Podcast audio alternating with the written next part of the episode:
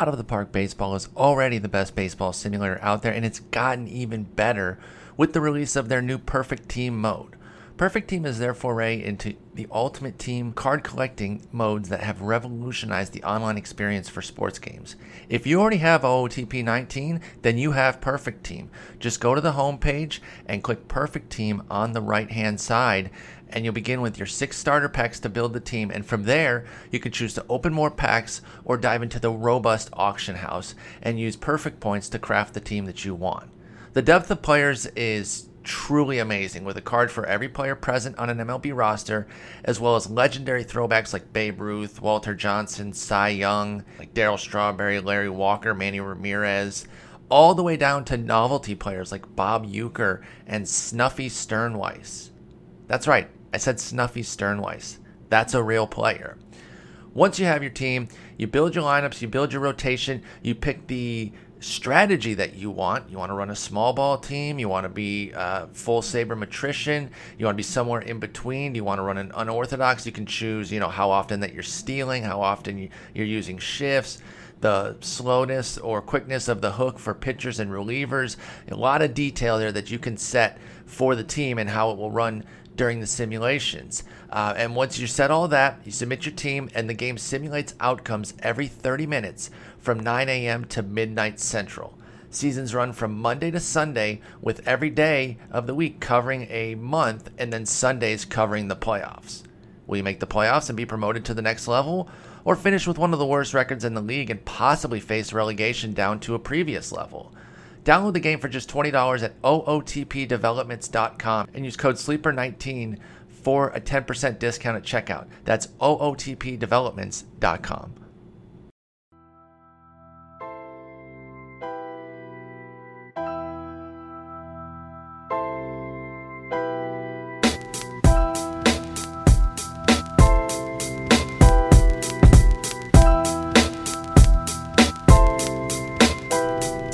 Welcome to the Fireside Chat, presented by Rotographs and Pitcher List. Sit back, relax, and enjoy Paul Sporer and Nick Pollack. Hello and welcome to episode 646 of The Sleeper and the Bust. It is Sunday, February 17th, and it's time for another Fireside Chat. I'm your host, Paul Sporer, and I'm joined by Nick Pollack. Nick, how's it going? What is happening? Great to be back. And uh, did you have a nice Valentine's Day? I sure did. Um, I took I took my girlfriend to In and Out, which some of you might say, you know, you're cheap, you're lame. She couldn't have been more happy. she loves that place. She knows I don't quite care for it, so it, there was there was like a little bit of a sacrifice there. I'm I'm, I'm a Whataburger guy. The hilarious, demented aspect of it is she doesn't even eat meat. So for her to uh, laud in and out the way she does and trash Whataburger is hilarious because uh, she doesn't eat burgers, but she might listen to this. She always she likes to listen to the pod, not to support the pod, to hear if she gets talked about. So there you go. Uh, but no, we had a good time. I know you were out. You traveled for Valentine's Day, I so did. you you you win even even more there. You went to go visit your GF. She's out doing something. Tell us about your Valentine's Day. Uh, yeah, she's in she's in Denver, Colorado. Uh, so it was it was nice and laid back. Just a just a nice day. Went to a French French restaurant at the end of it. Uh, actually went to the arcade a moment. It was a lot of fun. Oh, it was a good. Very good, very good.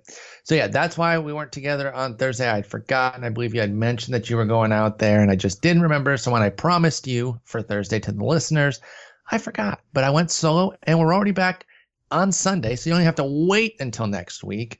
And we came up with, I think, a pretty interesting topic here. Uh, what we're going to be looking at is the biggest differ- differentials in min pick and max pick. So basically, the highest guys have gone and the lowest. Now there are some cutoffs, and we're we're not going through all of them. We're we're just picking some. So it actually ended up being I wanted to kind of stay within the top 200 picks because we talk about the glob, whatever you want to name it. it the, the divergence going to get crazy after a while, and there could be a 150 pick difference from somebody drafted in the 300 range. So we're really staying focused on the top 200 and uh, we're looking at 30 plus spots here because that's two rounds. That's going to have some significant difference there uh, in this particular range. And we picked three guys apiece. So we're going to start with the with the guy who stands out clear above the rest. Now the threshold that we're using is the average draft position for the NFBC per usual, starting on February 1st and looking at the online championship. I purposely went with the online championship because that is a, a played out league that is not the 50 round draft and hold. And I think it's a little bit different. Um, you're going to be a little bit tighter with what you draft because you don't have that depth of reserve. You're not you're not necessarily going for the uh, for the home runs as much. There's still an overall component that might c- convince you to maybe go for a few home runs, but I thought this was the better focus for what we're doing here. So that's why I went with the online championship. And as always, I'll include a link. You can set the ADP the same as you want. Follow along, give us your thoughts on it. But let's just start with the number one guy, and he was number one by 37 picks. So he like he, he had the biggest margin by more than our even threshold of what we were looking for here. He's got a 96 min pick and a 203 max hmm. pick, averaging about 171, and that's hmm. Yusei Kikuchi, someone we haven't really talked about this hmm. offseason. And I, I know the reason right off the top is that Nick, you and I, we really like to see pitchers that we that we really want to talk about and give firm opinions on. Mm-hmm. And the fact is, we really just we haven't seen mm-hmm. Kikuchi, so we don't have a whole lot to go off of, and we're both going to be tempered in in our mm-hmm. thoughts on somebody like mm-hmm. that coming over. That said, we're getting another arm over uh, from Asia. We've had some a lot of strong imports recently, and so I do think he deserves some attention. He came comes over. He's going to go to the Mariners. Uh, he's gotten lots of lots of different comps. Uh, I think Alex Wood was one that really stood out to me that mm-hmm. uh, that Jeff Zimmerman did. Yeah, and so I thought that there was some interest there. We see that the market doesn't really know what they want to do with with Yusei Kikuchi. Where are you currently with Kikuchi, and, and refresh us where he ranked for you as well? For me, he ranked at 42. Okay, uh, I could see that farther back at 50. I completely understand the the gap here uh, in uh, NFBC yeah, I do drafts. Too. I do. Uh, and as you mentioned, we don't really know what to expect at this point, and that's really frustrating. At the end of the day, for me, he did feel like some other guys that we're going to mention, uh, like Keuchel and Hamels, uh, or maybe even Gausman, but just a little bit better, a little bit of a higher upside as far as his strikeout ability goes. So that, to, for me, considering, I mean, you call it the glob, uh, there's the sea of mediocrity, whatever you want to call it, uh, around mm. 50 and later. Kikuchi seemed like a slightly better option or safer one um, than the rest. But yeah, we don't we don't really know. It's it's apparently a really good slider, uh, solid velocity, not upper 90s, but low to maybe even mid when he's reaching back, uh, is what I've heard, and and two decent options after that as well. So it does seem like your innings eater guy. Seattle is very much in a position to just let him go as well. So if you're in a quality start league Kikuchi actually could be a solid option there. Uh, but I think some people are just scared completely. And I understand yeah. that too. Uh, I don't think this is an Igawa situation. Uh, exactly. And that's kind of been, you know, uh, he's years ago now. Kei Igawa coming over to the Met uh, to the Yankees, excuse me, and arguably the worst one, the worst uh, import we've had, either returning from Asia like a, like a Miles Mikolas, Colby Lewis, or coming over for the first time like so many others, mm-hmm. Kenta Maeda, um, Yu Darvish, et cetera, et cetera. I don't have time to name all of them. We get a few every year, it seems. Right. In addition to the Alex Wood that I mentioned, there were kind of three guys that that Jeff honed in on for the minor league equivalencies uh, that that kind of came out for Kikuchi it was Jose Quintana, Alex Wood, Kyle Freeland sort of sort of glob of, sure, yeah. of player there. And that kind of made a lot of sense to me with respect to what we might be able to expect out of Kikuchi. I've got him 58th, just a little bit of that unknown, a little bit of uh, not being on a, on a great team either. I don't love what the Mariners are doing over there. So that's kind of what I that's kind of what I landed on, given that I don't have a great feel for right. for what I've got with Kikuchi. The best I've seen is some clips in like the Jeff Sullivan piece. So I don't really sure. know what to do. You know, I would actually uh well there's an interesting discussion I think at least about is being on Seattle good or bad for Kikuchi. Well, you mentioned the the positive point about the inning. Right. I have to feel he's going to get a longer leash because he's in Seattle. There isn't mm-hmm. that absurd bullpen waiting to to jump in, which makes me think that he'll go longer than most. Uh, at the same time, you're definitely right about how many wins is that team going to get, and uh, but then again, there's Safeco and the fact that he gets to play against the Rangers a lot, or uh, the the I guess middling Angels? Are we okay on the? On I think their lineup's pretty decent. Yeah, right? I actually think that you know I don't know that you're necessarily psyched to face. Anytime you got Sure. Trout, of course you don't want to. And uh, this assumes when Ohtani gets back. By the way, too, it it does take Right. a little bit of a hit with Ohtani out because then I think you have to play Pujols at, at the DH spot and Bour at first. But ideally, when Ohtani's up and running, uh, Pujols is out more often than not. And you're looking at a Bour Ohtani in the middle of the lineup there. Uh, so yeah, I, I think it's a pretty solid lineup. There's not a ton of walkovers there. We'll see what happens with Oakland on the rebound after last year's excellence. I suspect that they'll be pretty solid too, top to bottom. So it's not an easy division, but it's not something that you're automatically running Yeah, away exactly. from the other pitchers. Even Houston is is very, very good and, and difficult, but one team being excellent does Right. not make me run the other way. So if it's a quality start league, then you're not worried about the wins. Yes. Uh, so then it definitely is a positive for me, just because I think he's going to go longer. And wins, then I understand the argument. Okay, he might not get the most run support. That means that even if he's in the game longer, then he won't get 12 plus wins or whatever you're expecting. Uh, so uh, the interesting discussion there, but uh, so he winds up here as the 48th starter, and you said you had him ranked 48th? I have him actually at 42, believe it or not. 42. So so you're a little bit uh, higher than maybe his 170 ADP based on where all these pitchers go. Um, the 42nd pitcher, just for the sake of argument here, was uh, Cole Hamels, who we're going to talk about later, That's- that's going at, at an ADP of 161. So maybe that's a round where you're kind of feeling better for Kikuchi. But uh, let's let's transition there. That that was a segue that we didn't even plan because Cole Hamels is our next guy That's on the wild. list. He's got a 56 point differential with the high of 134 and a low of 190. Again, averaging out to that 161 there in these 10 drafts as the 42nd pitcher. Let's get your let's get your initial thoughts here on Cole Hamels after going over to uh, Chicago, really turning around his season. He was brutal Right. with Texas. He looked great. He is going to be 35 though. So what are we expecting from a 35 year old Cole Hamels um, now with the Cubs for a full season? What's uh what's really interesting too is 42 rank of Hamels, 48 of Kikuchi, and they're only separated in ADP by 10 spots, I mean a full round. Right? So this is very much of a very close uh close situation between the two. I have it actually pretty much flipped. I have Hamels I think at 50. I think that's correct. Uh 51. Okay. And I actually like him more than the others of Lester Keuchel, uh, Gausman, etc. Of the guys I kind of call the ratio Toby's, uh, Quintana's in there too. And, uh, and Hamels, well, okay, the thing that I love is that he has a 12% swing strike rate again. He, it dropped underneath 10% for the first time in his career in 2017, and Hamels brought that back up to 12% in 2018. That's great. His cutter got better in Chicago, and he's also removed from Texas, which means that in Arlington, you know, obviously a ton of home runs, and he had that 1.4 homer per nine. Well, that did fall a lot when he came to Chicago. So that is a positive there, no doubt. I don't know if he's gonna have a an ERA better than 3.7. Maybe he had a 3.78 last year. That includes his time with Texas. You're hoping for a 3.6, 3.7 from him. Hoping that 23% K rate sticks around and hoping that he can do a 1.25 whip. I feel like that is the ceiling pretty much. I know a lot of people will say, "Oh, he had that time with the with the Rangers and then he came over to Chicago and was better." Let's just expect the time in Chicago. Uh, you can't do that. Right-. And also he's not getting younger. He's he's 35. I know that's a little bit ageist, but I don't think that his skill set speaks so much to being okay through age that uh I mean you're really hoping for pretty much a repeat of that 378 ERA and 1.26 whip, if not like Oh, slightly I- better.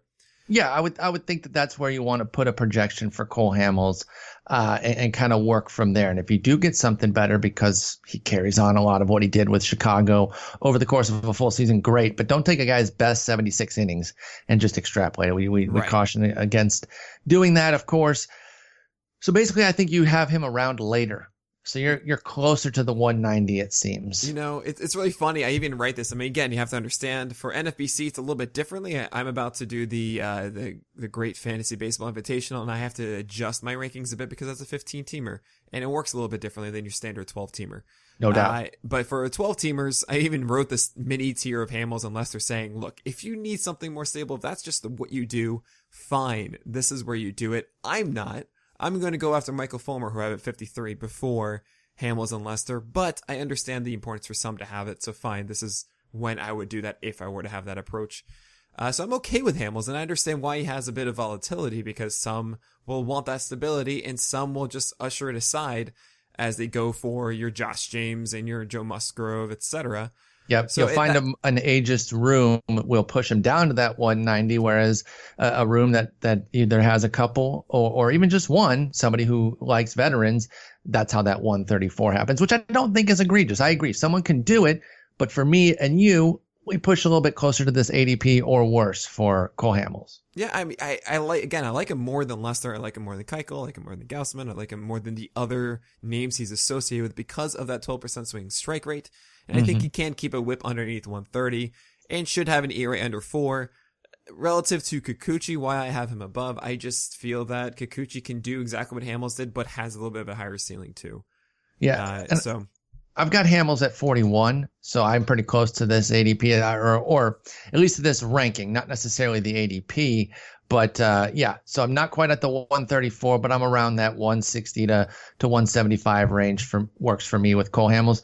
Let's move on to th- this next one here, who is probably the most volatile of the three we've talked about, just because of what we've seen throughout Nathan Eovaldi's career. Uh, he's also in this in this range with Kikuchi and Hamels. He's a little bit higher though, so we're kind of moving up the ladder before we jump down with our next guy. He's at 39, and Hamels was the 42nd pitcher off the board. So 156 ADP on average for Eovaldi, ranging from 142 to 189.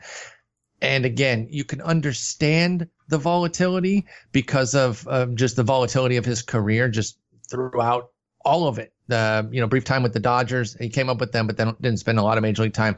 Goes to the Marlins, then Yankees, but then last year's breakout season split between between the Rays and Red Sox with a great capper in the playoffs has drummed up some excitement.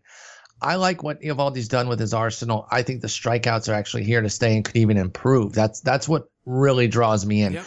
I understand the innings concern 100%, but we're just in an era where that you don't have to be as worried about that because the the no hardly anyone's throwing, you know, 220 plus and there hardly there aren't even that many throwing 200. So if you're at 140, you're actually in a pretty decent range. Whereas back in the day, five, six, seven years ago, 140, I mean, that, that was bad. Like you just didn't have enough Yeah, right. volume unless you were just super elite during those 140. So I've got him 37th. I like what Eovaldi can do. Yes, he's in Boston, and yes, it's the AL Beast, but I'm betting on on the stuff here. I'm going to take my innings gamble, and uh, hopefully I pair him up with some other guys that that do have some innings. But I'm not going to be afraid of what Eovaldi does, even though I am coming in expecting something like 140, which is which is a low number. But I, I lean closer to the higher end of of where Eovaldi's going at that 142 because that would put him. Uh, that would put him among pitchers. That'd be just a couple spots up to 36 because it's another tight band there, and that's around J Happ, Yu Darvish. So I like Nathan Eovaldi.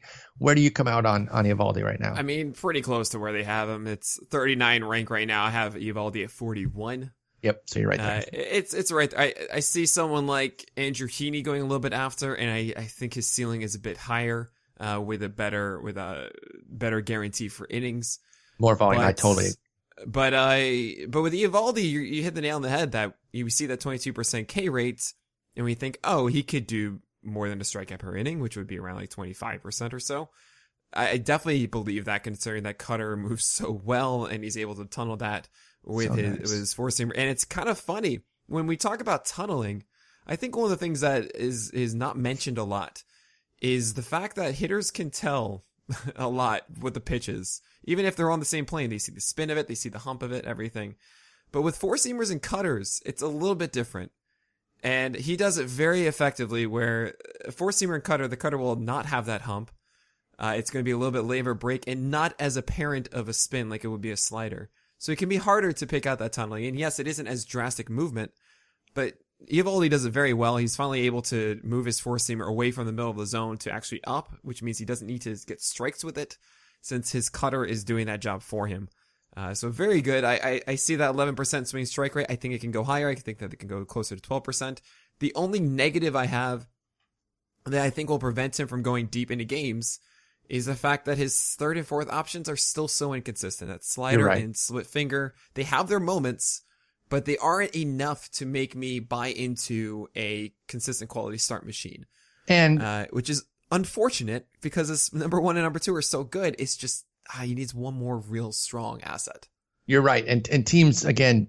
He's 29 years old. He's been around for a decent while. They know what they're getting uh, with Nathan Eovaldi. We have 850 major league innings, so I think the Red Sox will be attuned to that. To where unless a third pitch really develops as a winner, if that slider or splitter does not become a, a consistent winner to get that third time through, and I think it could be either of them, or maybe they alternate too. There is a scenario where, you know, the slider's working one day, the splitty the other day, as opposed to one just really jumping up. But as it stands right now, it's hard to rely on. The slider's been volatile throughout his career, and the splitter isn't even something that he's had throughout his entire career. He kind of had uh, circle and straight changeups in the past, then went to the splitter.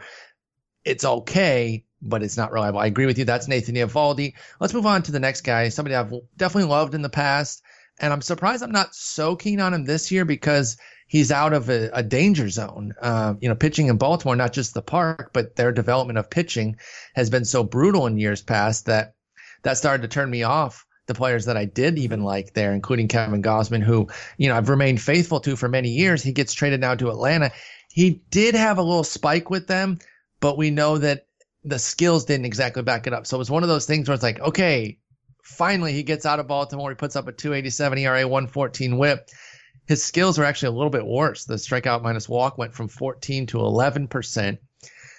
Swinging strike rate stayed at 11% though. And that was that that was a career high last year. I still like what Kevin Gausman can do for an entire year. And I do wonder if age 28 is going to be the breakout. So while I only have him at uh, let me see 50th i think. Um, kevin Gausman where are you good sir? Uh, i have i have Gausman at 74 yeah i have him 69th so i am i am not so keen on him. And if this continues to hold with the draft market you and i aren't going to get him because he's 50th 185 ADP, a range of 169 to 216. Now that 216 would put us back in line with that 47 point difference. There is a, a, a big measure of volatility there, and we lean toward the lower end. Maybe maybe it's unfair to say what don't you like, but but what has you leaning toward the lower end of Gausman's sure. range going into a full year with Atlanta at age 28? So, so I mean, there's a lot of confusion as to what it should be expected. It's a 287 ERA in those 10 National League starts for for Kevin Gausman. That's great, and I think that's what people are really excited about. And it was cool to see that with an 11% swing strike rate. Here's here's the problem that I have, and I, I think you're like this too, where we like to understand the repertoire of a pitcher and understand the core of what they offer, and then ask where can they get better. Mm-hmm. Okay, cool. Let's let's talk about Mikolas and say I know I see that slider. I think that can be better, etc. Now Gausman, you're gonna say, oh, he only had an 18% K rate during that time surely, you know, he just throws his splitter more because that slider is not very good. No. And he does, and all of a sudden everything's great. Well, the problem is that in that time, he threw his split finger about 32% of the time. In that 18% strikeout rate, uh, of 10 starts. That's yeah, well, really concerning. What more can you do? Right. Well, how how can I squeeze more out of Gausman? Now, I will say it did come with that 11% swing strike rate. We normally say the two to 2.5 times equals strikeout rate. So that's on the low side, saying 18%. That should be more like 22 or maybe to 25. And then you say, oh, okay, that could be an 8.5 K per nine and everything's wonderful. Yes, I, uh, I, I think he's just not, the split finger is a put away pitch that still has a 20% swing strike rate. But the problem is getting to that. And that's the problem is that he has this low strikeout rate because I believe that his fastball and his slider aren't good enough that they just put balls in play uh, prior to getting to those two strikeouts, and then he has to execute it right. Yep. Uh, I wonder. I, I, haven't done my research on this yet, but I, am curious if Gausman is throwing that split finger maybe earlier in count or too early, maybe to try and get like an 0-1 count or sorry, a 2-0 or 2-1, and to sneak a strike in there. That's often why we see changeups with high whiff rates not return the strikeout rate. There's a really good article about this recently, and I want to say it's Alex Chamberlain of course, it would be Alex Chamberlain. I was gonna say Alex Chamberlain doing something awesome. That's no, it, yeah. He, he, was talking about how swing strike rates on certain pitches don't always translate to strikeouts, and that's yes. the case with changeups specifically, which I would kind of group splitters into. Sometimes it's a split change, and all that stuff. It's usually Uh, more more of a change of change of pace pitch. Sometimes you can have a Right. split finger fastball, but you're usually using it to dial down and, and keep like um Eovaldi does. Sure. So, uh, so you would want to see Gausman use it a two strike pitch, with but then he doesn't have anything else. And that's the problem is I don't, I don't really see a strikeout per inning guy in the future here for Gausman until there's something else that he's really strong offering. And that he can't really just go as four seam split finger and then this bad slider. Uh, so I, I, I, I don't really like this. I, I, I think that his, I mean, I don't think he's a four ERA guy. He could be a three seven, three, he could even be a three five but I don't think it's going to come with the strikeout rate that we want. And it's going to make it a little more dicey for us to go after Gausman, considering that's the ceiling, I think, that 3-5. Whip always seems to run high too. Even even the two eight seven ran with a one fourteen and usually a sub three ERA. If it's if it's kind of matching the skill set, so to Mhm. speak, it's a one ten or better whip. You know, a lot of times it's in that 1.0 something. So even the 114 there was a little, a little suspect for, for Gausman. So I totally understand the skepticism there. And like I said, I've got him down at 69th, which is normally nice, but not, not quite as nice. What do you say? You got him 74? I have him at 74. He's Yeah. never had a hit per nine underneath 8.5. and you know he was at 7.5 with the Braves. If he can maintain that over a full year, that's going to be impressive. They've got a better defense, better park. But I will say the NL Easy is no longer such. You know, you Right. got four teams going there. Yes, at least he's not on the Marlins, so he doesn't have to face all the tough teams. But you're not super geeked to go in the city. You're not you're not geeked at all to go into Citizens Bank or to Nationals Park. So that's Kevin Gausman. Let's move on to our next one here, and it is going to be Germán Marquez. Which doesn't Now- surprise me that there's volatility there. Exactly. In fact, I, I frankly would have been surprised uh, on the other end. And he's got a Right. 54 point difference, which is sixth highest on this list. Now, we, again, we, we picked three each with at least 30 plus. And to give you an idea of how many have 30 plus, there are 25 of the 75 pitcher pool that we use that have at least a 30 plus difference in their min pick and max pick. Um, so we, you know, a, a whole third of the player pool here, and we picked three that we each wanted to discuss here. And so Marquez does make the list 54. He that's he's going as high as 51 and as low as 105. And in 84 ADP, he's the 25th pitcher. I've already preached some of my my skepticism with him, and I will be honest. A lot of it is simply Coors Field. Right. I know for some that feels like a cop out because his stuff was so good in the second half. The park's undefeated, man. They they just they just don't allow they just don't allow pitchers to find long-term success there and it puts a major burden on what they have to do on the road to kind of keep pace because you can pitch well and still get hammered there from time to time. So one thing that one of the main reasons I wanted to bring him up because we have certainly discussed him, but one of the main reasons I did want to bring up Germán Marquez is because you had one of your writers, Nick Gerli, who wrote a piece on him under right. the uh, "Is It Legit" uh, series, and it talks about Germán Marquez's breakout, and he had some interesting findings. So I'm going to kind of let you summarize those, and then give us your thoughts on where you have Marquez, because I've already been kind of known to be on the lower end. In fact, let me give my ranking of him right now. And again, it's not that I hate him, but I've got him 34th. And it was a great, great, great, great, great second half. It was an awful first half, though, right? So we all, we're not, we don't have one season to small sample size on. We have a half. And so there's where my concerns are. Lay out what the other Nick found and then tell us what you, Nick, uh, feel about Mr. Marquez. Yeah, Gerli wrote a really great piece about Germán Marquez here at Pitcher List, and I, I think the two cool parts of the article. I mean, there's a lot of it that's really cool. I think the two aspects that are really cool about talking about approach with Marquez. So it's uh, Marquez was one of the best at getting ahead at uh, of batters. He improved the most of any pitcher in the majors from the first half to the second half on getting ahead in counts which is great. And you can also say, you know, that's getting aggressive early, but he's also getting aggressive late. That is, he dropped his fastball usage with two strikes significantly and then really utilized that slider a ton with two strikes and like started putting away batters in a much better rate, which shouldn't surprise anybody that you want to throw a breaking ball uh, with two strikes as opposed to heaters, especially in Coors where, you know, generally heaters don't, well, you, you want to essentially be more deceptive to miss the bat more often. I, I, I don't know how I feel still. I, I kind of have him as a purgatory rank of 28. Okay. Where it could be better, it could be worse. You know, it's it's pretty much acknowledging both sides of it. yeah, you're basically in between me and the market. Right. It's a you know you could say that if I, if I really believed in Marquez, I would have him in the top twenty. If I don't believe in Marquez, I would probably have him at the end of thirties, if not early forty.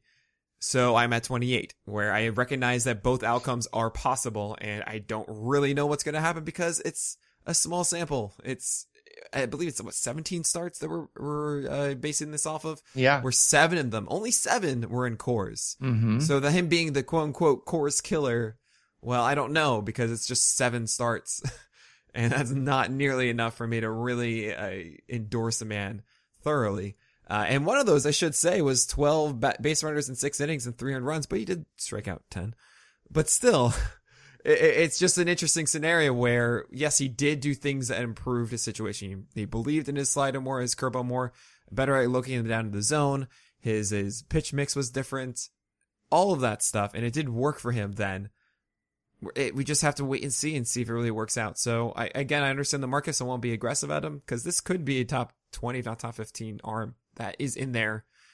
But you can also you're you have to draft him at a point where you're sacrificing a lot more stability, and I don't know if I'm going to be the one going after that.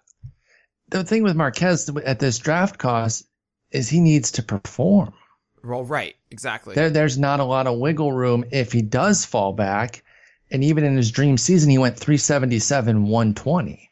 And and I granted it was a tale of two halves where he was, uh, you know, brutal in the first half, but and great in the second half. And there were there were approach and stuff changes that fostered that second half. But it's not large enough for me to to say that this is now definitely who Marquez is and that I shouldn't worry about him going forward. I'm going to continue to worry about him, and I can't quite draft him here um, because that ballpark too. Because if it isn't him and there is wobbliness for Marquez, that ballpark's going to eat him up because it does it to everybody. And it's base hits falling in because of the very spacious outfield, and of course the thin air can send the ball over the yard a bit. Everyone's you know uh, at a higher rate as well, which he's had homer issues before, particularly in 17 when he was at 1.4, and even last year when he was at 1.1. So. I just won't have Marquez shares this year, and I understand, you know, I might be missing out, but uh, it's a bet I'm willing to take on the uh, on the avoid side. Mhm. This next guy, our last guy here, needs a team. He can't even find a team right now. uh, uh, one of the nice middle middle of the market chips fell today with uh, Michael Moustakas. I don't know why I called him Michael. He doesn't go by that at all. I like But, that uh, though. with- Michael Moose. with Michael Moose going back to Milwaukee, but we still have a lot of mid-range guys, and Dallas Keuchel finds himself in that range as well. He's actually tied for the third highest gap here. It's Kikuchi at one, Josh James at 70, no surprise there. Again, talking about volatility and, and an unknown. Uh, Marquez's teammate, Kyle Freeland at 66, and Josh James's former teammate, at least for now, they could bring him back, I guess, but I don't think they're going to bring Keuchel back. Uh, Keuchel also tied at 66. 190 dr- eight average draft position, 157 min, 223 high. I've got Keuchel higher than that for sure. Um, oh wait, he's the 52nd pitcher off the board. Where do I have him? I think I have him actually right around that. I have him at Yeah, 51. Okay, so you, okay, I'm gonna let you start then. I got, I'm pretty much matching the market. I've got Keuchel 51st. I'm fine with him. I don't really. he- He's one of those guys that you rank, and maybe I don't. Maybe I should go back and change some of these or or investigate some of these. It's a rank that I make, and I'm fine with. If people hold my feet to the fire and say you had him 51st and he ended up 80th, you got it wrong. Okay, got it. I don't probably do as much studying on a guy like this. I kind of slot him where it's where I feel it's fair, but I'm not taking him because of all the guys around him that I have. I've Right. got Maeda, Musgrove, Nelson, Alex Wood, uh, Ryu, Anibal Sanchez, Skaggs, James, Fulmer. I think there's so many around him that I never get Keuchel. Yep. But you got him down at 73. So talk to us about that. You're definitely on this high end of of that max pick of 220. What did I say? It was 223. So talk to us about Keuchel and, and what your feelings are with him this year. My biggest concern with Keuchel, I mean, I should mention, you know, this all is ignoring the fact that he was injured for two seasons prior to 2018, uh, where he didn't hit 170 innings. But hey, you know what? He did 205 last year. So hats off to him there. I I don't like the fact that his swing strike rate dropped from 11% down to about 8.5% in 2018. That's very concerning. He struggled a ton uh, doing his own bread and butter, his own his own blueprint to success, which is throwing at the bottom of the zone or right below it to get guys to swing at pitches that they don't want to actually swing at mm-hmm. and put balls in play that they don't want to put in play. Uh, if you are looking at one game as a prime example, I've said this a lot.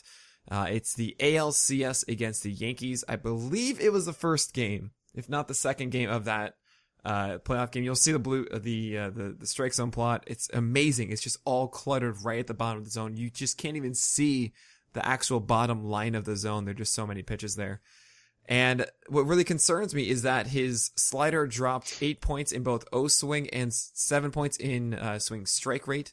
Ooh. That's very concerning. Um, that means he's essentially just not having an effective breaker at the bottom of the zone like he used to. I don't like that mm-hmm. whatsoever. Strikeout rate dropped from 21.5% to 17.5% as a result. Hit pin 9 went up 2 points from 717 to 928. This is very concerning. At the same time, it's still a 374 ERA. Sure. That's that's the why I have him at 73 as opposed to 74, 75, like the other uh, Tobies of Kevin Gausman and Jose Quintana, guys that you're hoping to have that 375 ERA uh, and 125 WHIP. I I I just find it hard if he's not performing at that level that he's used to. And that is the uh, how he performed when he was successful. I can't buy into him coming close to repeating that 290 ERA or 112 whip. Now, I mean, close by, I don't see him having an ERA underneath 3.6. I just, I just don't really buy it because he just is, has lost this skill. And maybe he gets it back. Uh, I think it's more likely that he doesn't have it. So I'm on the, the lower end of it. I think he's kind of replaceable on the wire. For um, well, through the season because he doesn't have the strikeout protection either, right? He never really right. has, except for the Cy Young year, which is why he won the Cy Young. He popped at 24%, but it's been 21, 21, 18 the next three years for Keuchel. Do you have an ideal and you know realistic? Obviously, we'd love him in some spacious ballpark or whatever, but do you have a, an ideal but also potentially realistic landing spot for Keuchel of somebody who might be interested? We haven't even heard hardly any rumors. We heard some early ones that included Atlanta but I, I don't know the last time I heard a Keuchel rumor at this point. But where where would you like to see him? I'm land? gonna I'm gonna stick to my guns here. Uh, I think I tweeted out like a month ago. Keuchel belongs on the Mets. It's Ooh, they, that they that kills Seth Vargas, Lugo, but that that would that would right? work. That would that, work. It just makes the most sense. It's also the mold of these like questionable veterans that the Mets always right? do. They do they do love getting guys who were once elite and they're they're still good, but they're certainly not their their elite level. Right. Uh, now, do I expect them to? Not really. Okay. Uh, it's it's weird to me because I, I, I feel the Mets really do need to sign a starter, especially considering their history of injured starters. Well, and their and Vargas, there's their five right now, and their reluctance to really want to go to Lugo. It seems I, I spoke sure. highly of Lugo in a piece recently, and uh, a Mets fan was outlining how they seem to not want to put him back in that role. I, he said it was under the guise of trying to keep him healthy, which I I take the the commenter at his word. But for the Mets, that's been proven that that doesn't really keep you any healthier the bullpen yeah, sure. versus versus starting. So they should just use the bullets where they're best deployed, which would be as a starter. But I I feel you that would actually be a decent one. The only other place, uh, the, so the three places that I've heard with any prominence outside mm-hmm. of you saying that, the two rumors I've heard are Atlanta and Philly. So he seems like right, he might be yeah. headed to the AL or the NL East, which I wouldn't hate that fit for any of those three teams, except a little bit on on uh, Citizens Bank. Granted, he's one of the last guys that you're going to have a major home run concern with for Keuchel. But uh, I, I, don't know. You know, their defense has improved too, so hopefully he would reap the benefits of an improved. Right. Defense. Yeah. Exactly. Yeah. But his ground ball rate, 54% last year, which is the lowest since his rookie year, and and starkly lower than it was in 70. Yes. 67 yes. to 54. Oof. And that's because he's not effectively throwing at the bottom of the zone. Eno wrote an article when uh, Keuchel started trying to go up for a moment, and he had like maybe a game or two success of during that. But it's not it's not the Keuchel that you know that should work. Mm-hmm. It, it, was, it was someone trying something new because it wasn't working anymore, and that didn't last in the long run. So I don't know. I'm really concerned. I think he's concerned. I think the market is concerned. Yep. and uh, that I mean, I mean the market, the actual real world market, and that also means that the the fantasy market as well is concerned. Yeah, if he was, I think if Keuchel had the uh, confidence of the MLB market, he'd already be signed because it's pitching. People like to go out there Right, and get yeah. that pitching. We saw Corbin drop quickly, so I, I agree with that, and that has me, like I said, staying away from Keuchel. I, I'm, I might move him down in ranking though, just just doing a further deep dive. Because it's not one of those where it's disingenuous where I would never take him, but there's so many guys around him that I Yeah. just don't wind up with him. But sometimes I do make those ranks where I just put a guy somewhere and I would literally never take them there. Keuchel might be that. So I'm gonna, I don't think it is, but I'm going to deep dive further. Maybe he needs to move down my next uh, my next update. What we need to do, by the way, you mentioned Eno. We need to get him on a fireside and discuss his pitcher Oh, that'd be so much fun. He dropped his top 175 over at the Athletic. You guys need to go check that out.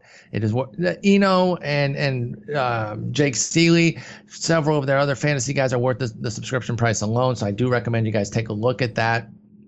Uh, you know, you're getting the free stuff over at Rotographs and Pitcher List. You know, throw a little coin their way at the Athletic and make sure you're still getting Enos. But I'll talk to him about getting him on, and we can talk about uh, his rankings where we have disagreements with him, and maybe get him to defend some of these things. Perhaps a little Clev Dog hate that he has, and some Bieber fever that he's feeling. But uh, Yeah, that'd Nick, be a lot of fun.